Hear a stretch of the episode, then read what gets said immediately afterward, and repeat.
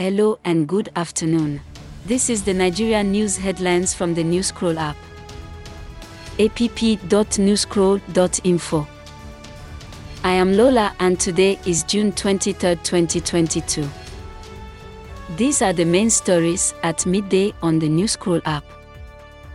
Number 1 Senator Abdullahi Adamu on Wednesday visited the National Assembly to hold an emergency meeting with members of APC lawmakers to encourage them. Report by Tribune Online. 2. Pastor Adeboye orders Redeemed Church pastors to demand PVCs from their district members. Report by People's Gazette. 3. The Labour Party has stated that only Senator Rabiu Musa Kwankwaso and Peter Obi can decide who would emerge as the running mate between them. Report by Naija News.